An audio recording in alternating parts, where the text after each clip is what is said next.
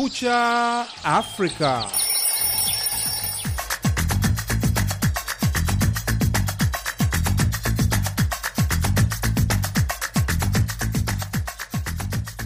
Hii ni Kumekucha Afrika kutoka idhaa ya Kiswahili ya Sauti ya Amerika, Washington DC. Karibu kwenye matangazo yetu leo, ikiwa ni Alhamisi Machi 2 mwaka 2023. Jina langu Harrison Kamau na mimi ni Sunday Shomari. Tunasikika kupitia redio zetu shirika kote Afrika ya Mashariki na Maziwa Makuu, zikiwemo Nuru FM kule Iringa, Dodoma FM kule Dodoma, Redio Solei Butembo DRC, Sasa Redio Bungoma Kenya, bila kusahau UBC kule Uganda, miongoni mwa nyingine nyingi. Vilevile tupo kwenye mtandao wetu wa VOA Swahili.com. Karibuni.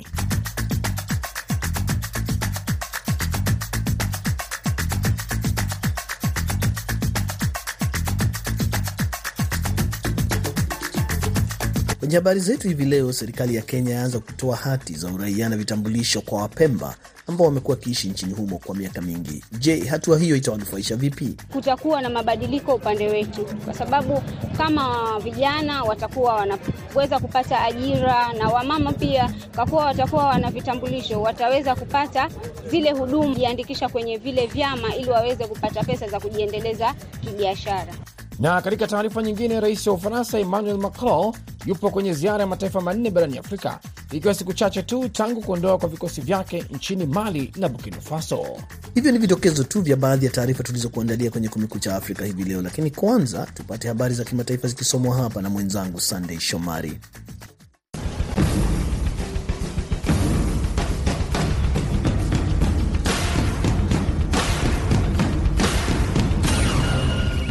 Umoja wa Mataifa pamoja na washirika wake na serikali walitoa ombi la karibu dola bilioni nne kuwasaidia zaidi ya watu milioni 20 nchini Ethiopia mwaka huu kwa ajili ya kuwapatia msaada muhimu, ikiwa ni pamoja na chakula, lishe, huduma za afya na misaada mingine muhimu. Kwa mujibu wa msemaji wa katibu mkuu wa Umoja wa Mataifa Stephanie Dujarric, walipewa taarifa kwamba mikoa ya kusini na mashariki mwa Ethiopia inaendelea kukumbwa na athari za ukame mbaya ambao waliuzungumzia kidogo. Baadhi ya maeneo hayo yanaendelea kukabiliwa na milipuko kipindupindu, huku visa elfu moja na mia moja vimerekodiwa hadi sasa. Katika wiki za hivi karibuni, maelfu ya watu wamekimbia ghasia huko Somaliland hadi mkoa wa Somali. Huko kaskazini mwa Ethiopia, amesema ufikiaji wa misaada ya kibinadamu unaendelea kuboreka kufuatia makubaliano ya kukomesha uhasama, ingawa maeneo machache yamesalia kuwa magumu kufikiwa wao pamoja na washirika wa NGO na serikali wamepewa zaidi ya malori elfu nne na mia nne ya bidhaa za msaada katika mkoa wa Tigrei tangu katikati ya Novemba, ikibeba karibu tani laki moja na themanini elfu za chakula na vifaa vingine vya misaada. Lakini msaada huu unahitaji kuendelezwa. Zaidi ya watu milioni 8.5 kwa sasa wanalengwa kwa msaada wa chakula kote Afar, Amhara na Tigrai. Na huko Jamhuri ya Kidemokrasia ya Kongo, Stephani Dujarik amesema mapigano kati ya jeshi la Kongo na M23 yanaendelea kati ya kilomita 25 hadi 70 kaskazini magharibi mwa Goma. Mkuu wa ujumbe wa kulinda amani huko DRC, MONUSCO, Bintu Keita, kwa sasa yuko mashariki mwa nchi. Alikutana na gavana wa kijeshi wa jimbo la Ituri siku ya Jumatano, ambaye ameomba msaada wa tume ya kulinda amani kuendelea kujenga uwezo wa vikosi vya usalama vya Kongo. Mapema wiki hii alikutana na gavana wa kijeshi wa Kivu Kaskazini na wajumbe wa kamati ya usalama ya mkoa ili kuimarisha ushirikiano na kutatua changamoto za usalama. Bikeita pia alishirikiana na wawakilishi wa mashirika ya kiraia na viongozi wanawake wanaokabiliwa na changamoto katika jamii zao.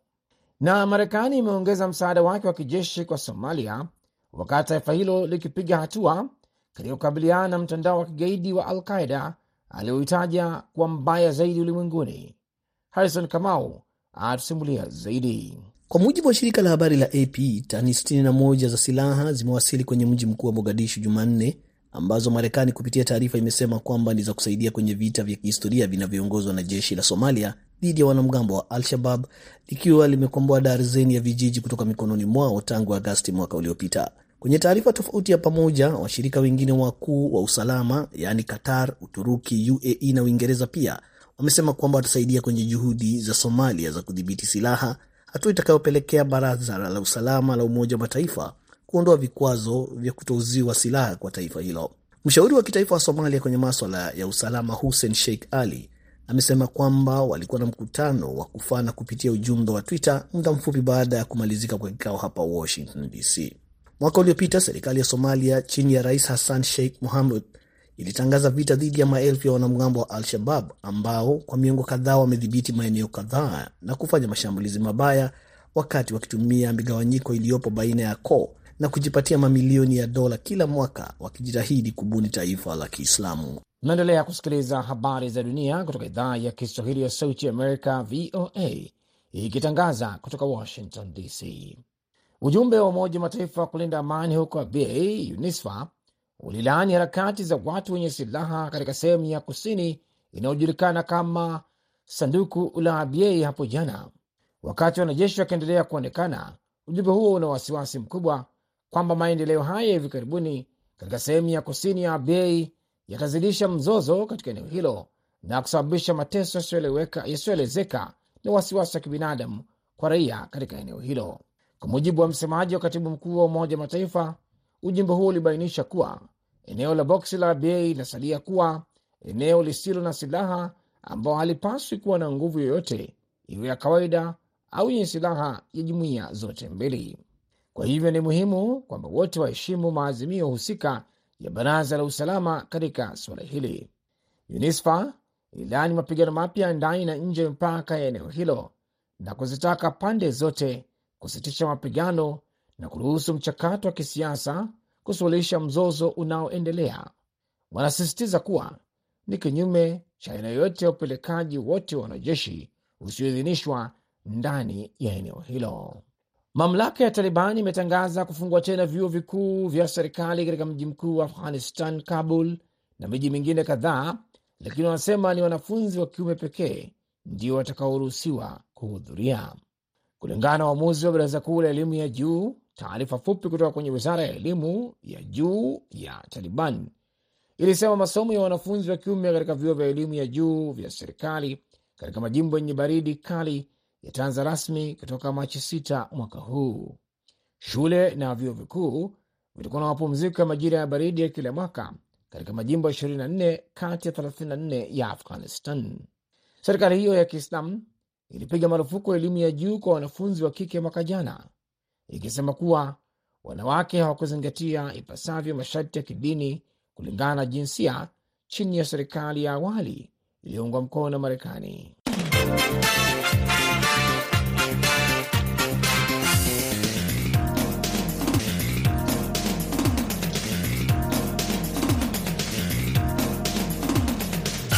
Na rais wa Ufaransa Emmanuel Macron siku ya Jumatano ameanza ziara ya mataifa manne barani Afrika, wakati ukiwa na kampeni kali ya kupinga taifa lake iliyopelekea kuondolewa kwa vikosi vyake kutoka Mali na Burkina Faso hivi karibuni.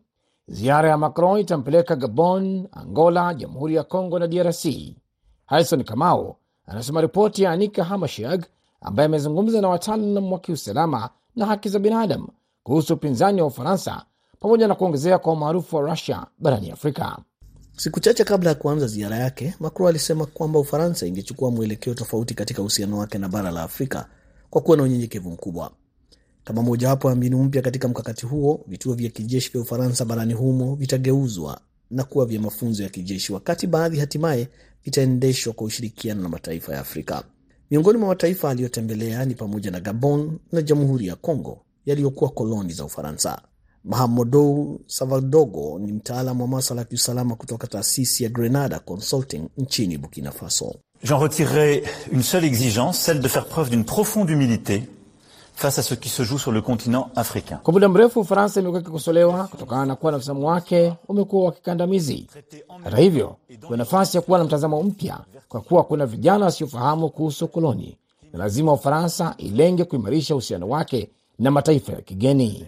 Savadogo ameongeza kusema kwamba kuondoka kwa wanajeshi wa Ufaransa kwenye mataifa aliyokuwa koloni zake kutatoa nafasi ya ukuaji wa taifa, mataifa hayo.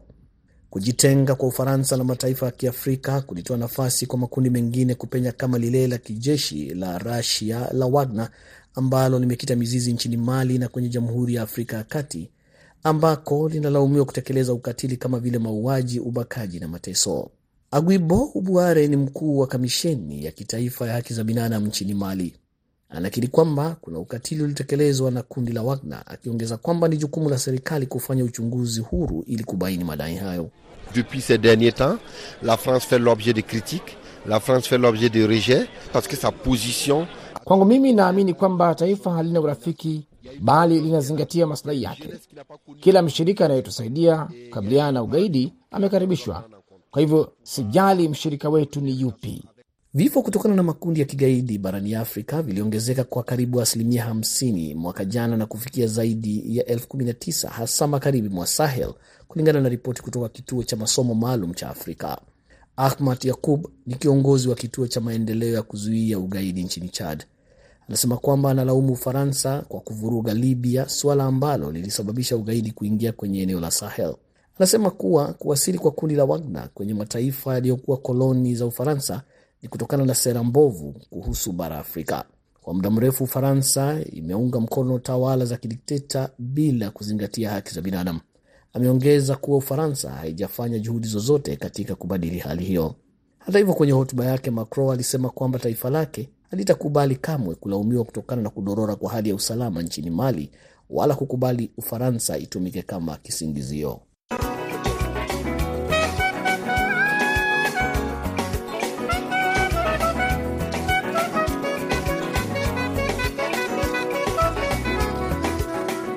Unaendelea kusikiliza Kumekucha Afrika kutoka Washington DC. Sandey Shomari anaendelea kusomea habari zaidi za dunia.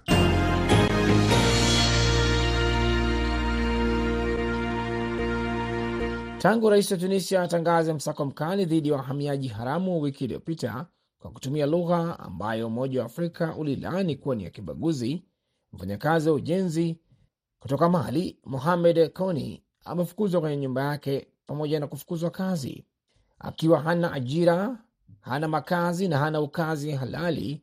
Sasa anahofia atakabiliwa na hatima ambayo marafiki zake kadhaa imewakumba ambao wamevamiwa mitaani. Nimechanganyikiwa na nina wasiwasi, alisema Koni mwenye umri wa miaka 32 ambaye ameishi Tunis kwa miaka mitano na alionekana kupendwa sana katika mtaa wake, ambapo wakazi wa Tunisia walisema walifurahia tabia yake uchangamfu na mara nyingi walimwajiri kwa kazi ndogo ndogo za kiufundi. Siamini kwamba sisi ni tatizo hapa, alisema huku akiwa na wasiwasi na kuangalia katika kila kona ya barabara ikiwa kuna gari la polisi. Matatizo ya Koni ilianza wiki iliyopita wakati rais Kais Saied aliposema kumekuwa na njama ya kubadili sura ya rangi ya Tunisia na kuviagiza vyombo vya usalama kukomesha wahamiaji wote haramu na kuwafukuza wahamiaji wowote wanaoishi Tunisia kinyume cha sheria. Na Marekani siku ya Jumatano imeipongeza Nigeria kwa kumchagua mgombea urais wa chama tawala Bola Tinubu, huku ikitoa wito wa utulivu, huku kukiwa na shutuma za wizi wa kura na wasiwasi juu ya hitilafu za kiufundi. Tinubu alitangazwa mshindi Jumanne kutokana na uchaguzi wa Februari 25 katika nchi hiyo ya kidemokrasia yenye watu wengi zaidi barani Afrika. Marekani inawapongeza watu wa Nigeria, rais mteule Tinubu na viongozi wote wa kisiasa. Msemaji wa wizara ya mambo ya nje Ned Price alisema uchaguzi huu wenye ushindani unawakilisha kipindi kipya cha siasa za Nigeria na demokrasia, aliongeza.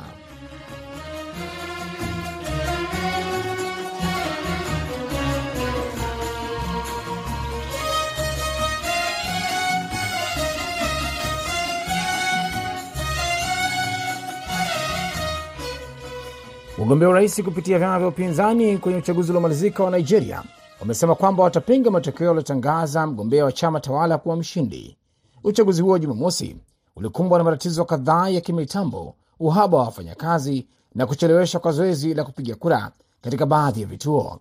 Timothy Obiezu wa Sauti Amerika amezungumza na mchambuzi wa masuala ya kisiasa kuhusu uwezekano wa kurudiwa kwa uchaguzi huo, naye Harrison Kamau anaisoma ripoti kamili kutoka Abuja, Nigeria. Viongozi wa chama cha upinzani cha Labour pamoja na wafuasi wao Jumatano jioni walizungumza na wanahabari saa chache baada ya tume ya uchaguzi kutangaza mgombea wa chama tawala cha All Progressives Bola Ahmed Tinubu kuwa mshindi kwenye uchaguzi wa Jumamosi. Ingawa mgombea wa chama cha Labour Peter Obi hakuwepo kwenye mkutano huo na wanahabari, naibu wake Yusuf Dati Ahmed alisema kwamba chama chao kingepinga matokeo hayo. Pia aliomba wanachama wake pamoja na wafuasi kuwa watulivu. Illegality has been performed and as far as we're concerned here is an incoming government for the Federal Republic of Nigeria that is illegal and unconstitutional. Kulingana na sisi, sheria imevunjwa hapa. Kuna serikali ya Jamhuri ya Nigeria inaelekea kubuniwa ambayo inakiuka sheria na katiba. Tutawasilisha malalamishi yetu mbele ya mahakama. Ni juu yao kurejesha uaminifu. Chama cha upinzani cha Peoples Democratic PDP pia kimepinga matokeo hayo. PDP na Leba viliitisha kikao cha pamoja na wanahabari Jumanne na kupinga zoezi hilo muda mfupi kabla ya tume huru ya kitaifa ya uchaguzi INEC kutangaza Tinubu kuwa mshindi. Kulingana na waangalizi wa kimataifa, zoezi hilo lilikumbwa na dosari kadhaa kama vile kucheleweshwa, matatizo ya kiufundi, miongoni mwa maswala mengine. Pia kulikuwa na ripoti za kasi ya hongo pamoja na ushawishi kwa wapiga kura. Rotini Olawale ni mchambuzi wa maswala ya kisiasa na mwanzilishi wa kundi la Youth Hub Africa. Are there infractions in this election? Yes, absolutely. The court is going to be looking at the evidence and say to themselves, Je, kuna dosari kwenye uchaguzi huu? Ndiyo, zipo. Mahakama kwa hakika itaziangalia na kufanya maamuzi iwapo zinaweza kubadili matokeo ya uchaguzi huo. Iwapo shahidi wa kutosha watapatikana kutokana na madai ya dosari zilizokuwapo, basi mahakama huenda ikabatilisha matokeo yake. Kulingana na matokeo rasmi yaliyotangazwa na INEC, Tinubu alipata karibu kura milioni 8.8 akifuatiwa na Atiku Abubakar akiwa na takriban milioni 7 na Obi akiwa kwenye nafasi ya tatu kwa kura milioni 6.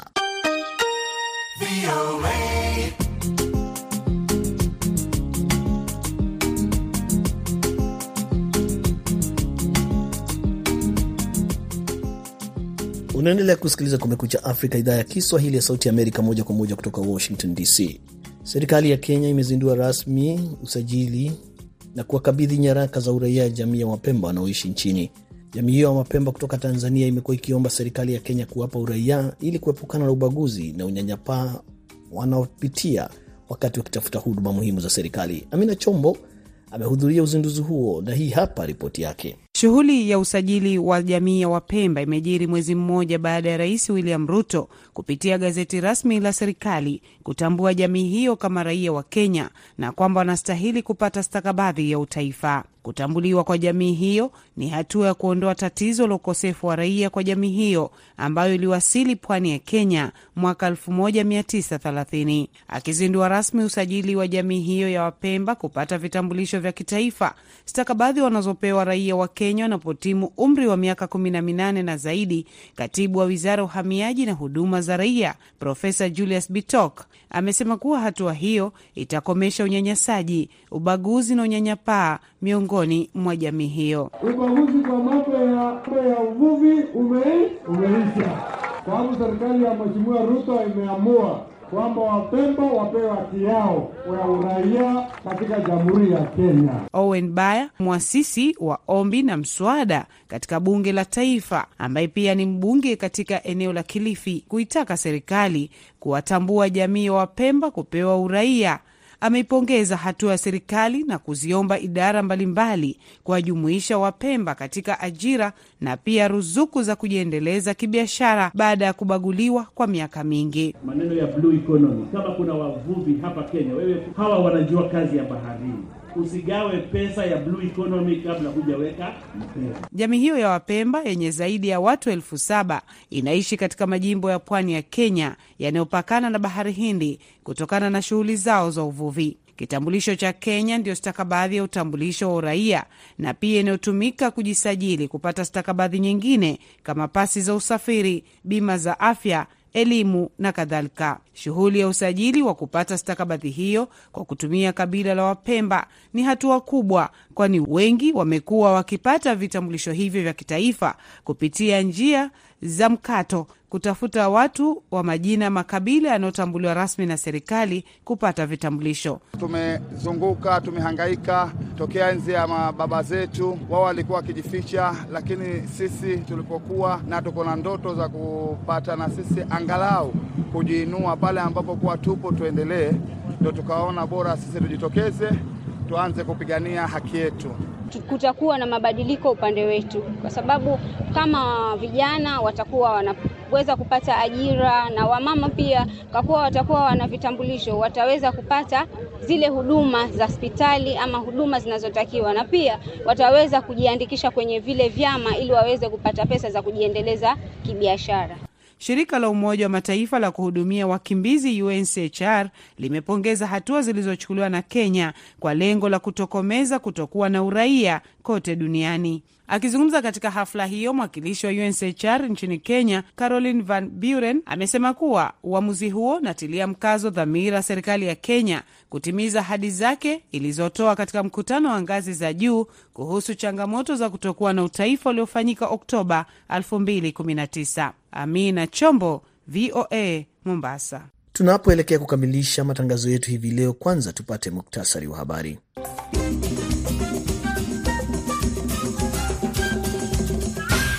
Umoja Mataifa pamoja na washirika wake na serikali walitoa ombi la karibu dola bilioni nne kuwasaidia zaidi ya watu milioni 20 nchini Ethiopia mwaka huu kwa ajili ya kuwapatia msaada muhimu, ikiwa ni pamoja na chakula, lishe, huduma za afya na misaada mingine muhimu. Kwa mujibu wa msemaji wa katibu mkuu wa Umoja wa Mataifa Stephanie Dujarric, walipewa taarifa kwamba mikoa ya kusini na mashariki mwa Ethiopia inaendelea kukumbwa na athari za ukame mbaya ambao waliuzungumzia kidogo. Na huko Jamhuri ya Kidemokrasia ya Kongo, Stephanie Dujarric amesema mapigano kati ya jeshi la Kongo na M23 yanaendelea kati ya kilomita 25 hadi 70 kaskazini magharibi mwa Goma. Mkuu wa ujumbe wa kulinda amani huko DRC MONUSCO Bintu Keita kwa sasa yuko mashariki mwa nchi. Alikutana na gavana wa kijeshi wa jimbo la Ituri siku ya Jumatano, ambaye ameomba msaada wa tume ya kulinda amani kuendelea kujenga uwezo wa vikosi vya usalama vya Congo. Ujumbe wa Umoja wa Mataifa wa kulinda amani huko Abyei, UNISFA, ulilaani harakati za watu wenye silaha katika sehemu ya kusini inayojulikana kama sanduku la Abyei hapo jana, wakati wanajeshi wakiendelea kuonekana. Ujumbe huo una wasiwasi mkubwa kwamba maendeleo haya hivi karibuni katika sehemu ya kusini ya Abyei yatazidisha mzozo katika eneo hilo na kusababisha mateso yasiyoelezeka na wasiwasi wa kibinadamu kwa raia katika eneo hilo. Mamlaka ya Taliban imetangaza kufungua tena vyuo vikuu vya serikali katika mji mkuu wa Afghanistan, Kabul, na miji mingine kadhaa, lakini wanasema ni wanafunzi wa kiume pekee ndio watakaoruhusiwa kuhudhuria, kulingana na uamuzi wa Baraza Kuu la Elimu ya Juu. Taarifa fupi kutoka kwenye wizara ya elimu ya juu ya Taliban ilisema masomo ya wanafunzi wa kiume katika vyuo vya elimu ya juu vya serikali katika majimbo yenye baridi kali yataanza rasmi kutoka Machi 6 mwaka huu.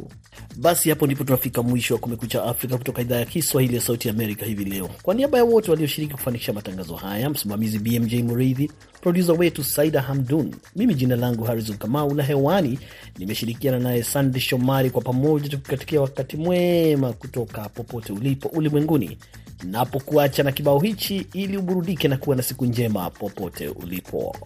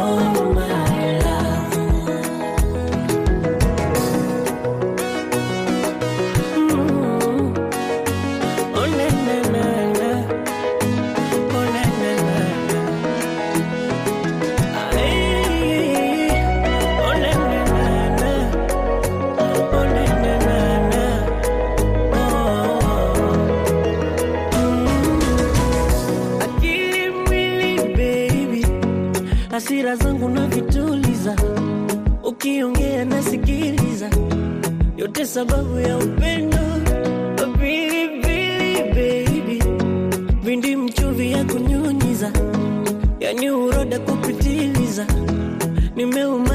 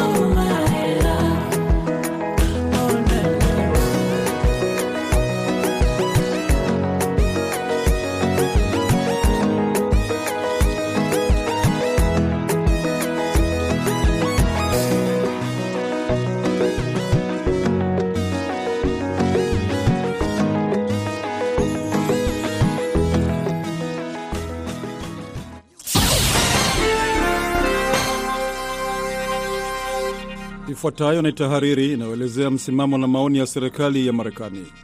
Ukatili wa kibinadamu wa vita vilivyoanzishwa na Rusia dhidi ya Ukraine bila kuchokozwa unaendelea kusababisha mateso makubwa kote ndani ya Ukraine na duniani, alitangaza balozi wa Marekani kwenye Umoja wa Mataifa Linda Thomas Greenfield. Ndani ya mipaka ya Ukraine, zaidi wa Ukraine milioni 17 wanahitaji msaada wa kibinadamu. Karibu watu milioni 6 ni wakimbizi wa ndani nchini Ukraine waliolazimishwa kuhama makazi yao kwa kutafuta usalama na makazi.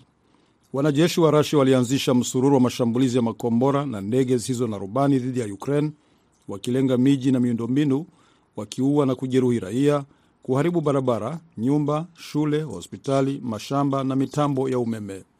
Mamilioni ya raia wa Ukraine hawana chakula, hawapati maji, huduma za afya na joto stahiki ndani ya nyumba, hata kwamba kuna hali kali ya baridi. Balozi Thomas Greenfield ametoa wito kwa Russia kusitisha kushambulia kwa mabomu miundombinu muhimu na kuua raia wasio na hatia. Hadi Russia itekeleze hilo, lazima wafadhili wa kibinadamu wa kimataifa washikamane na wananchi wa Ukraine. Tunahitaji kuupa kipaumbele msaada kipindi cha msimu wa baridi ili kushughulikia mahitaji ya haraka ya kibinadamu. Wahisani kutoka Umoja wa Mataifa na mashirika yasiyo ya kiserikali wako uwanjani hivi sasa wakijaribu kusaidia. Cha kusikitisha, hata makundi haya yakijaribu kuokoa maisha yanashambuliwa na Rasia. Rasia anawahamisha kwa nguvu watoto wa Ukraine hadi kwenye maeneo ya Ukraine inayoyakalia, amesisitiza Balozi Thomas Greenfield. Rasia inawahamisha na kuwapeleka pia watoto wa Ukraine hadi Rasia, kukabidhi watoto hao kwa familia nchini Rasia na kujaribu kuwatenganisha kabisa na familia zao. Huu ni ukiukaji wa kanuni za ulinzi wa mtoto. Hili lazima likomeshwe. Vita vya Rusia vimezidisha sana mzozo wa chakula duniani. Balozi Thomas Greenfield amebaini kuunga mkono mpango wa kusafirisha nafaka kutoka bahari ya Black Sea ambao ulisaidia kukidhi mahitaji ya walio hatarini zaidi duniani na kuzinufaisha nchi zenye pato la kati kwa kudhibiti bei ya nafaka duniani.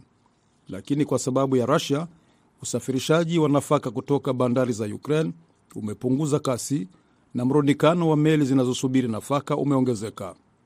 Lazima Rusia isiruhusiwe kuendelea kutumia chakula na nishati kama silaha katika msimu wa baridi. Putin alianzisha vita hivi na anaweza kuvimaliza leo kwa kuondoa wanajeshi wake nchini Ukraine, amesema Balozi Thomas Greenfield. Marekani inazihimiza nchi zote kuunga mkono mpango wa Umoja Mataifa wa mwaka huu wa 2023 wa kushughulikia mzozo wa kibinadamu na mpango wa kikanda wa kushughulikia mzozo wa wakimbizi na kuiwajibisha Rusia kwa uvamizi wake na unyanyasaji wa kikatili na kuwasababishia wananchi wa Ukraine mateso makubwa. Hiyo ilikuwa tahariri inayoelezea maoni na msimamo wa serikali ya Marekani.